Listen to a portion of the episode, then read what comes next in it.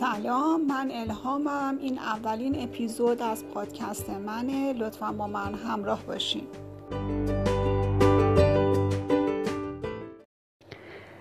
من یک روانشناس هستم و البته این پادکست من فقط در با روانشناسی نیست. این یه مجله دانستنی است برای تمامی اخشار مردم مخصوصا خانمای خانه دار که توش همه چی تمام چیزهایی رو که من توی این سالها آموختم چه از نظر روانشناسی چه از نظر خانهداری براتون می‌خوام عنوان کنم. ببینید مخصوصا در این دوره که الان پندمی کرونا هستش خیلی از چیزها داره اتفاق میفته خیلی از کمبودها وجود داره که ماها با یه مدیریت درست می‌تونیم که این کمبودها رو برطرف بکنیم و از نظر مالی مشکلاتمون رو کمتر بکنیم. و این برمیگرده به مدیریت زن خانواده. علاوه بر اینکه ما باید آرامش رو در خانه و خانوادهمون برقرار کنیم باید بتونیم که با بودجه که داریم بهترین استفاده رو ببریم و بهترین کار رو در خانه و خانواده انجام بدیم. خیلی از کارها در زمان گذشته توسط مادر بزرگای ما انجام می شد که به مرور زمان اینها همه کنار گذاشته شد و ما تبدیل به افرادی شدیم که بیشتر مصرفگرا بودیم. اون هم خب به خاطر جوی بود که کم کم ایجاد شد زنان بیشترشون شاغل و در خارج از خانه مشغول به کار شدن و خیلی از کارها رو مثل گرفتن روب مثل سبزی درست کردن مثل نمی‌دونم لوبیا پیازداغ و بقیه چیزها رو ترجیح دادن که آماده بخرن تا بتونن که هم به کار بیرون و هم به کار داخل خونه برسن.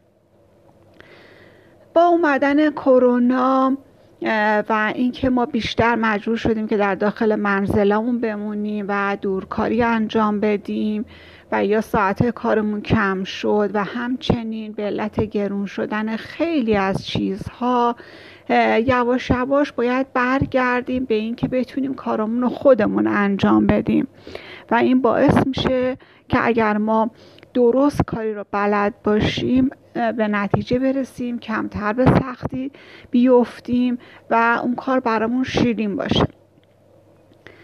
خیلی از کارها رو ما در داخل منزل می‌تونیم انجام بدیم. برای خودمون می‌تونیم نون بپزیم می‌تونیم گرانول سیر پودر سیر نمی‌دونم پودر انواع فلفل که به عنوان تعم دهنده ازش استفاده میشه و خیلی هم خیلی گرونه. درست کنیم انواع سبزی ها رو و خیلی کارهای دیگه. به اضافه اینکه باز هم عرض می‌کنم ما وظیفه اصلیمون اینه که خودمون آرامش داشته باشیم و به خانه و خانوادهمون هم آرامش بدیم.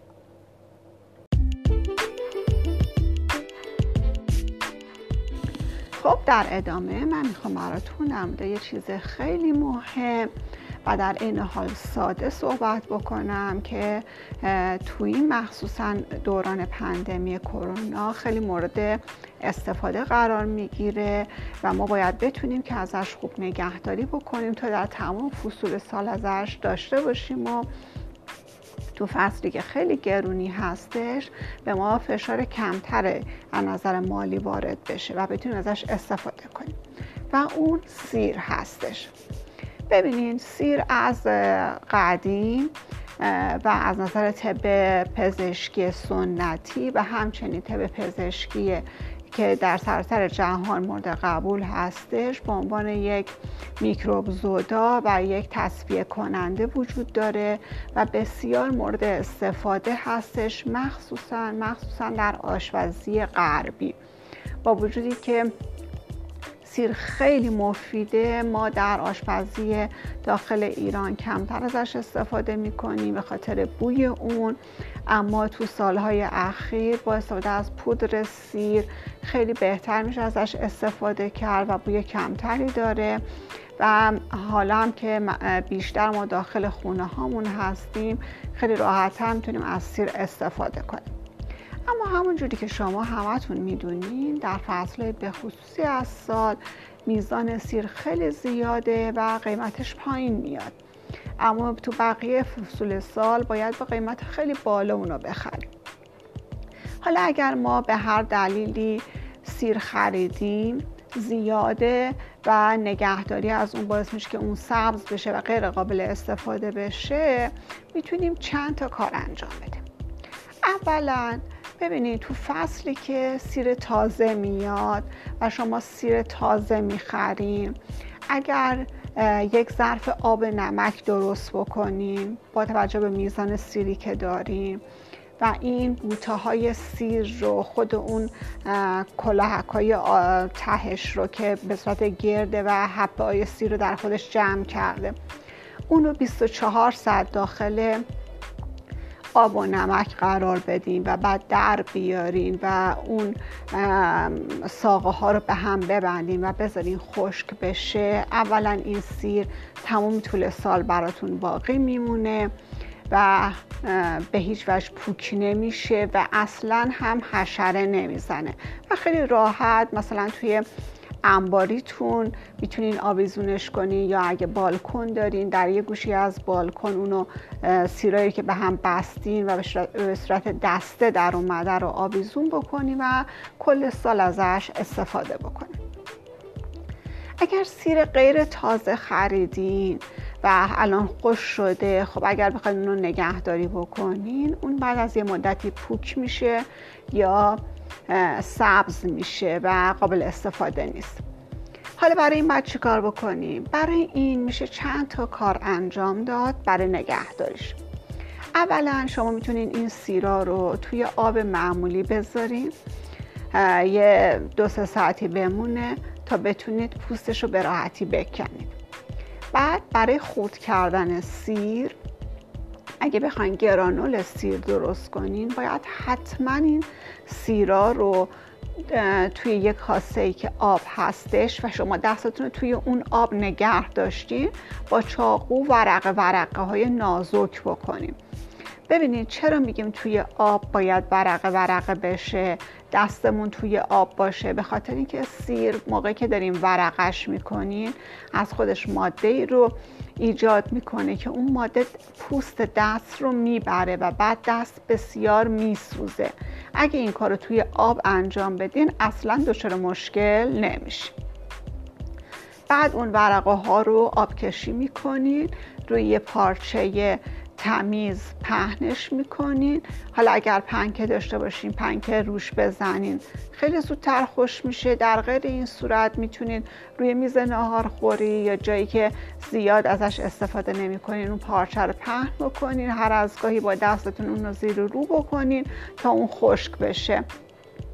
اگه تو فصل گرمای سال هست که آفتاب مستقیمم دارین. یه توری روش بکشین و زیر آفتاب بذارین. خیلی سریعتر خشک میشه. ولی با پنکه به نظر من خیلی بهتره و رنگ سفید خودش رو حفظ می‌کنه. غیر از خوش کردن سیر که بعدها می‌تونید وقتی اینو خوش کردین توی فریزر نگهداری بکنی و هر وقت خواستین به اندازه لازم رو پودرش بکنین داخل میکسر و توی شیشه نگهداری بکنید تا بوش کمتر بره و قابل استفاده تو همه غذاها هست. می‌تونین سیر, سیر تازه رو بعد از پوست کردن در داخل میکسر میکسش کنید. بعد با روغن زیتون ترجیحاً یا روغن کنجد و یا اگر نداریم با روغن مایع خوب مخلوطش بکنین و یه مقدار خیلی کم بهش نمک بزنین بازم خوب مخلوط بکنین داخل یک شیشه دردار که درش سفت بشه و بوش بیرون نیاد ببندین و در داخل یخچال نگهداری بکنین و هر وقت خواستین ازش استفاده بکنین. راهکارهای دیگه ای هم داره برای نگهداری سیر که هر کدوم از این راهکارها رو من امتحانش کردم. متاسفانه این راهکارها جواب خوبی نمیده و غیر قابل استفاده است. مثل اینکه سیر رو پوست بکنیم و پوست کنده‌ش رو داخل یخچال نگهداری بکنید یا پوست کنده‌ش رو فریز بکنید. اینها اصلا به درد نمی‌خوره و غیر قابل استفاده است. مگر برای فریز کردن فقط می‌تونید برگای تازه سیر رو ریز خرد بکنید و فریز بکنید. اون خیلی خوبه برای استفاده ولی خود سیر نه. به این نحوی که بهتون گفتم بهترین نوع استفادهش هست. امیدوارم که ازش استفاده بکنید. تجربیت من اگه به دردتون خورد خواهش می‌کنم با دیگران شیرش بکنید. و ازش لذت ببرید. براتون آرزوی سلامتی می‌کنم و تا یه برنامه دیگه خداحافظ.